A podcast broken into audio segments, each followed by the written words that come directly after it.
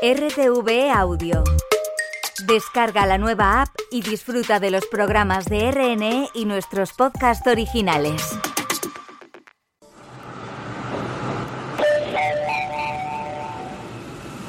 Atención, lo que vas a escuchar ahora es completamente cierto. Hola mundo, dijo Arquímedes, Eureka. Y también dijo, dame un punto de apoyo y dominaré el mundo. Con esto empezamos, raíz de 5.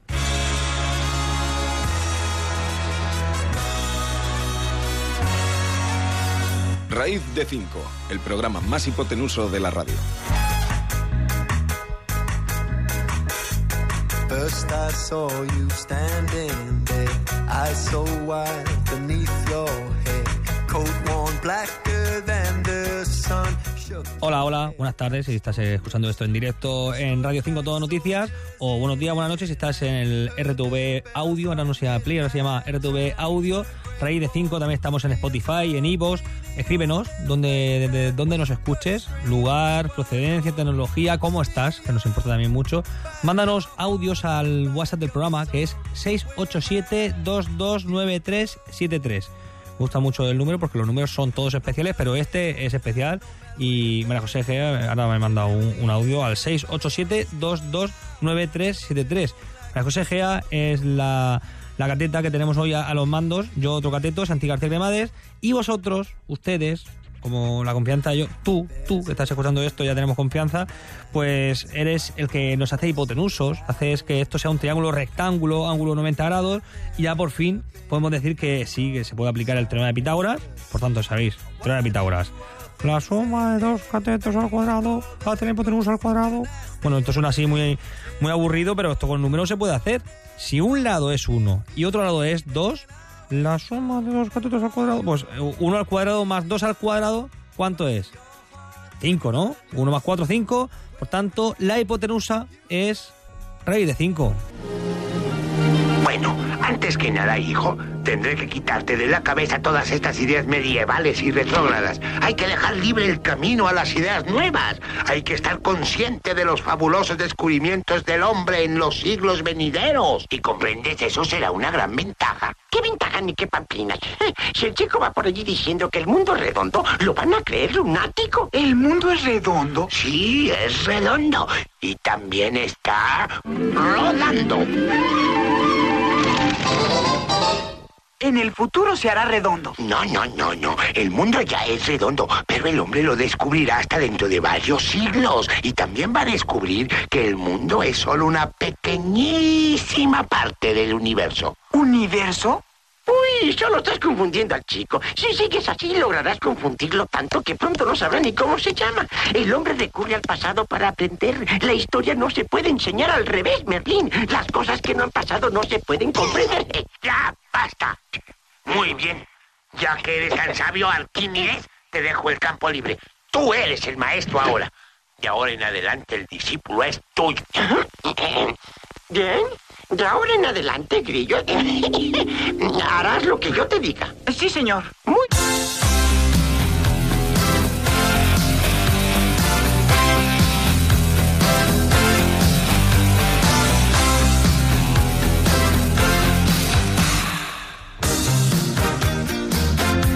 Seguimos aquí con, con Arquímedes, con Eureka, con los eslogans de la ciencia. Mm, Voy a, a contaros simplemente que Arquímedes, uno de los más grandes de la física de la historia, de los- las personas más relevantes de la física, también lo fue de las matemáticas. El Eureka se queda corto con lo que consiguió esta persona.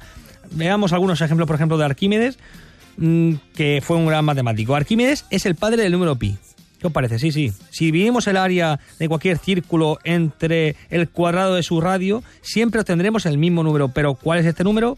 Pues fue Arquímedes, en su obra sobre la medida del círculo, el que de forma bastante ingeniosa demostró que ese número es nuestro famoso pi. Además, usando su famoso método de exhaución, que es inscribiendo dentro de un círculo sucesivos polígonos regulares con un número de lados cada vez más grande, es decir, encerrando el círculo por abajo y eh, después por fuera. Es decir, haciendo el sándwich con el número pi, que es una forma de aproximarlo. Al final, este perímetro entre el diámetro, que es lo que es en realidad la constante universal, el famoso pi. Eh, estaba usando e- este famoso método de la exhaución y resulta que encontró y demostró que pi estaba comprendido entre 31408 y 31428. Ahora sabemos que es 31416, de hecho no es ni siquiera eso, es 314 15 92 65 35 y así hasta el infinito, da igual cuando lo redondees porque es infinito, o sea, todo lo que redondees es nada comparado con el todo, que son los decimales del número pi. Desde entonces, en las escuelas se repite la conocida fórmula del área de un círculo, área igual a pi por radio al cuadrado. O sea, pi r cuadrado es el área de un círculo, ¿no? En francés, Pierre carré, que es Pedro cuadrado. Es para que os acordéis. Era un enamorado de las curvas. En su obra sobre las espirales, descubrió resultados increíbles sobre, la espiral que hoy lleva su nombre, la espiral arquimediana, como este. El área barrida por el radio de la espiral en su primera revolución es la tercera parte del área del círculo cuyo radio es el radio final de la- esta revolución. Y de paso logró trisecar cualquier ángulo. Un ángulo se podía dividir en tres partes iguales. Además adelantó casi 2000 años a Newton y Leibniz y anticipa el cálculo integral en su obra La cuadratura de la parábola en la que calcula el área encerrada por un arco de parábola y una recta, utilizando su mítico método en mayúsculas, perdido durante siglos y recuperado hace apenas 100 años, gracias a Eratóstenes y Diositeo, que en la Biblioteca de Alejandría recuperaron estas obras. Las fórmulas de los volúmenes de las figuras redondas se las debemos también a él. En el Tratado sobre la esfera y el cilindro demuestra que el área de la esfera es cuatro veces el área de un círculo máximo.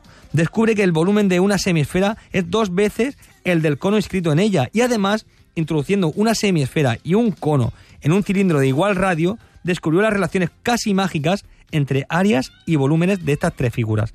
Así que con todo esto, espero que cuando nos, nos acordemos de Arquímedes, recordemos algo más de este Eureka famoso. De, Sabéis que fue un momento donde metió una corona para ver si era de oro, porque se le había regalado un orfebre al rey.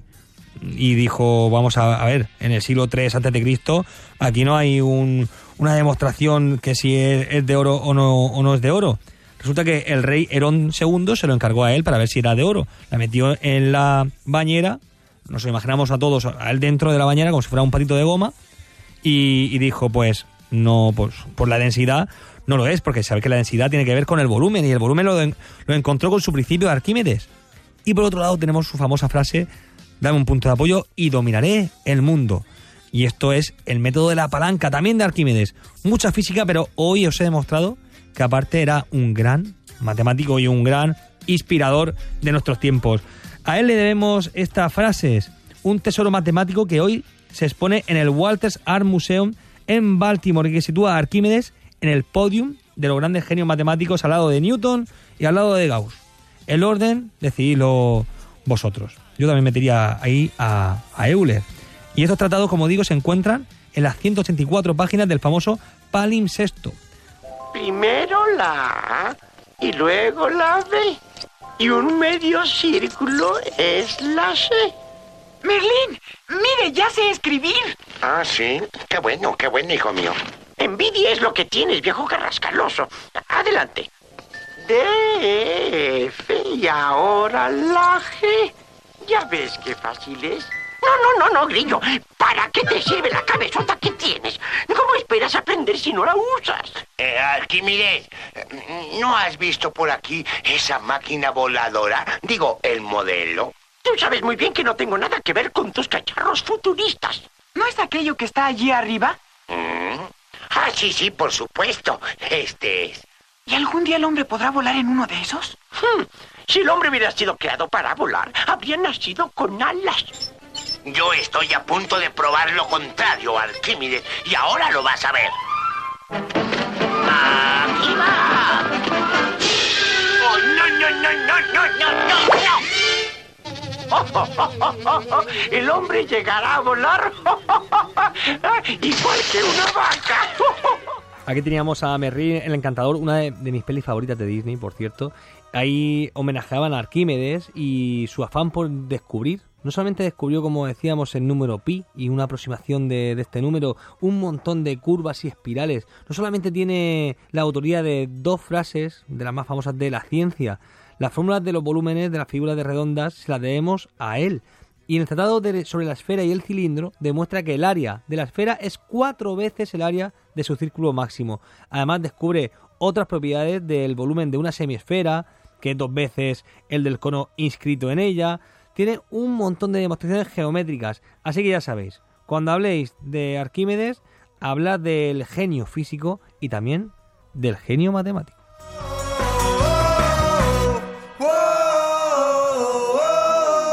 Quiero contaros, quiero, digamos, celebrar con vosotros, que ya son ocho temporadas y, no todos los días se puede celebrar algo con, con esta importancia.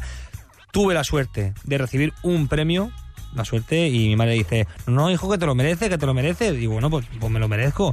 Asociación Española de Científicos, una asociación que tiene mucha trayectoria, mucha historia y mucha solemnidad. Una gala que se celebró en el Paraninfo de la Universidad de Sevilla, una universidad con 518 años de historia, la tercera universidad en la historia de de España, la primera fue la de Salamanca, la Universidad de Sevilla tenéis que ir, es impresionante, y además hay eh, zonas donde tenemos la oportunidad de ver a todos los rectores de la, de la historia de la Universidad de Sevilla, y en 500 años hay, hay trecho para... Sabéis que cada rector tiene como costumbre en cada universidad en ser retratado con un cuadro eso es actos solemnes de la ciencia, de la historia de la ciencia.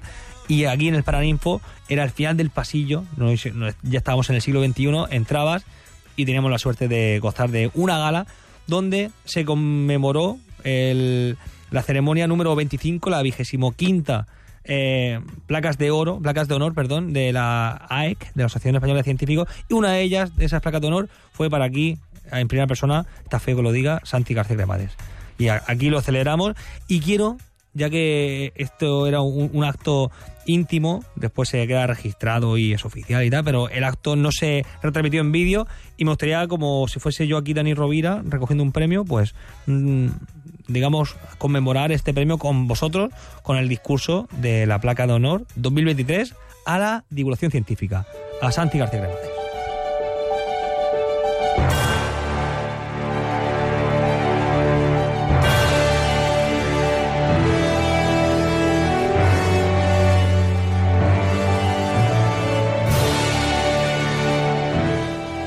Presidente de la Asociación Española de Científicos, Manu Jordán, Manu para los amigos, consejo rector de la AEC, autoridades de la Universidad de Sevilla, excelencias académicas varias, colegas, amigos, amigas, gracias. Me llamo Santi, como sabéis, pero soy hijo de Pepito, el de Lola de la Posa, del Orquí, y de Angelita, la de Santiago, también del Orquí. Mis padres siempre me enseñaron a ser agradecido, así que gracias, en mayúsculas, ¿eh? Lo he puesto aquí en mayúsculas.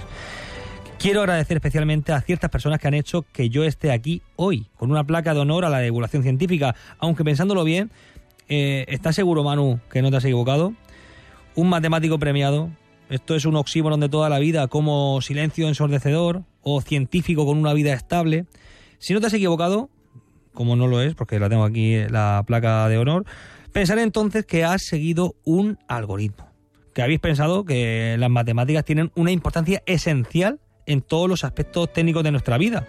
E incluso a nivel mediático cada vez más son necesarias como parte de una cultura general, parte que hasta ahora estaba olvidada.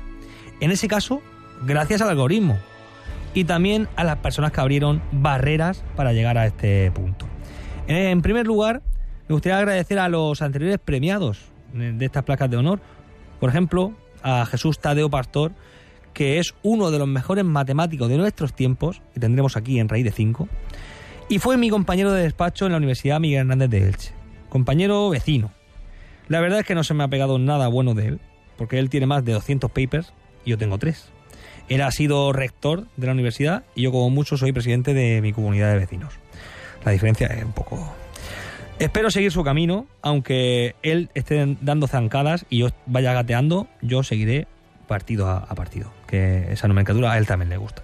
También quiero recordar a Manuel Seara, compañero de Radio Nacional, los mejores hombros de gigantes que puede uno tener, Porque él fue el que hizo posible que me dieran un programa de radio sobre el mundo de las matemáticas, este que estás escuchando. Y llevamos más de 300 programas en Radio 5, Todo Noticias.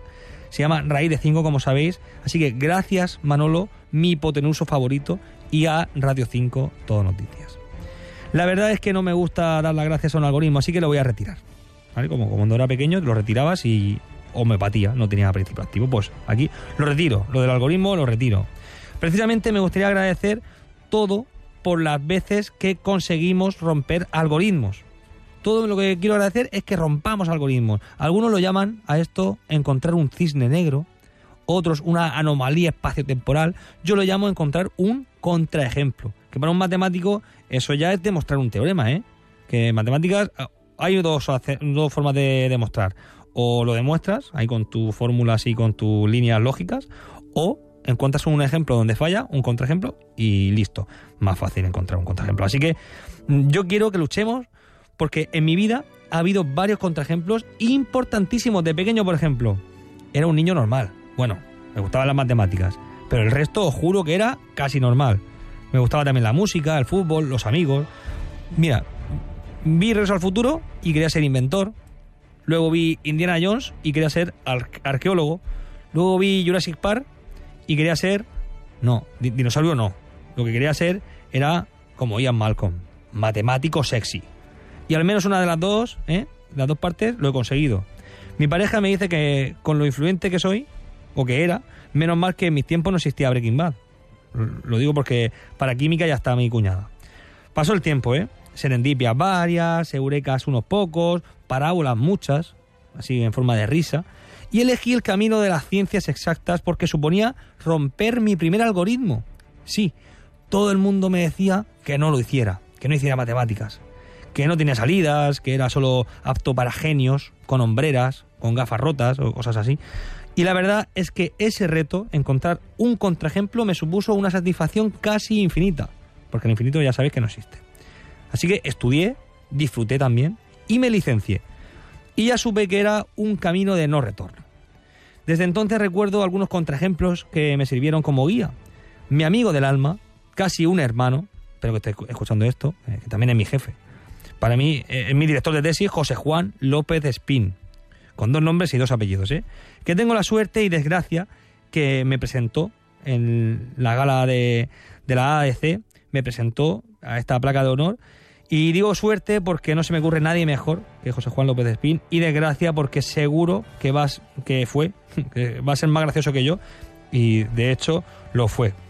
Eh, recuerdo una llamada suya, una de esas que por probabilidad te hace conduciendo y me rompió ese algoritmo laboral en ese momento. Yo estaba sin trabajo, sin beca y buscando un camino incierto en un lugar llamado X. Entonces me dijo, mañana empiezas a trabajar en la UMH. Y no es enchufismo, ¿eh? que era una plaza que nadie quería, una institución urgente para dar clase de un máster, que era un reto también bastante difícil, pero era el año 2011 y como no sé decir que no sé decirle que no a nada, salvo a salir de fiesta, ¿eh? que todo el mundo sabe que yo no soy muy bien salir de fiesta, pues entonces en la UMH entré. Y aquí sigo. Así que gracias, hermano, José Juan. En 2014 me enamoré. A ver, con Coral, sabéis que mi pareja, llevo apenas dos años. Pero tenemos una relación abierta. Abierta unas narices, que dice ella. Pero la verdad es que me, enamoré de la divulgación científica. Y quiero agradecer a Antonio Pérez Sanz, un amigo también con dos apellidos. Antonio Pérez Sanz, profesor de matemáticas ya jubilado, que me llenó a mí de júbilo desde que era adolescente y fan de todo lo que él tocaba creó una línea de divulgación matemática donde no había nada, era un desierto. Dos series documentales tiene, Más por Menos y Universo Matemático, que se emitieron en la 2 y están por internet y además envejecen mejor que Jordi Hurtado. Él me enseñó el contraejemplo que me lleva hasta aquí, que las matemáticas sí que se pueden comunicar en los medios, se puede mostrar su belleza y sí que interesan al gran público. Además, tengo la suerte y la desgracia que sea mi amigo, Suerte porque lo admiro y lo disfruto. Y desgracia porque no lo veo ni la mitad de la mitad de la mitad de la mitad. Y así 42 veces seguidas de lo que me gustaría. Así que gracias Antonio Persán, maestro. Desde entonces me han pasado contraejemplos por todos sitios, ¿eh? Me quedé tercero en un concurso nacional de monólogos científicos. Sí, mm, yo tampoco sabía que existía en ese momento, el Fame Lab, que organizaba la FECIT y me cambió la vida. Gracias César y gracias Gonzalo. Y también gracias a, la FECIT, que siempre me abrió sus puertas. Entré en radio, en onda regional, gracias a Delfina, que te love you. Hice giras por toda España haciendo shows de ciencia en institutos, museos, bares. Recuerdo de actuar hasta en un cabaret, donde las cabareteras me aplaudían mientras cantaba el tema de Fermat, una cosa muy rara. Gracias también Javi, etal, lo extiendo a, todo el grupo de Big Bang. Entré también en televisión, dos temporadas en órbita laica que fueron mágicas. Gracias por ese viaje. Jesús Hidalgo y compañeros. Y desde entonces la vida se abrió camino, como decía Ian Malcolm. Y el algoritmo a veces se rompe por algo que no queremos, como por ejemplo una pandemia. Ahí empezó otro, otro caos. Un caos donde las matemáticas tuvieron más fuerza que nunca, después de mucho ruido, mucha televisión y radio, y sobre todo mucha labor de investigación matemática, llegó el final. Me gustaría agradecer esta oportunidad por dejarme mostrar la belleza de las matemáticas, algo que parece una paradoja, pero no lo es. Se dice paradoja porque parece imposible, pero es culpa del algoritmo que todos tenemos dentro. Y es mejor que el ChatGPT y que el DALI 3 y que todo eso. Quisiera animaros a buscar siempre un contraejemplo en vuestra vida, que seguro que lo encontráis. No os dejéis tanto llevar por los algoritmos. Hay que llevar siempre un alfiler, como mi madre, en forma de pensamiento crítico y sensibilidad hacia las cosas buenas de la vida. Y esto se lo debo sobre todo a mis dos divulgadores favoritos. A mi padre, lo mejor que ha habido en este mundo. Él me enseñó divulgándome sobre el amor a los suyos, el trabajo y la confianza en hacer el bien. Y por último a mi hija, Vera, que no vino a la gala porque tiene tres meses y le he dicho que esto son cosas de mayores. Sí, ya le he enseñado esto de las falacias de autoridad a estas alturas, pero bueno, el caso. Ella, Vera, me enseña en cada segundo de mi vida a encontrar el sentido y la dirección de la vida. Así que, ya por último, gracias a todos, a todas, y seguimos por institución N más 1.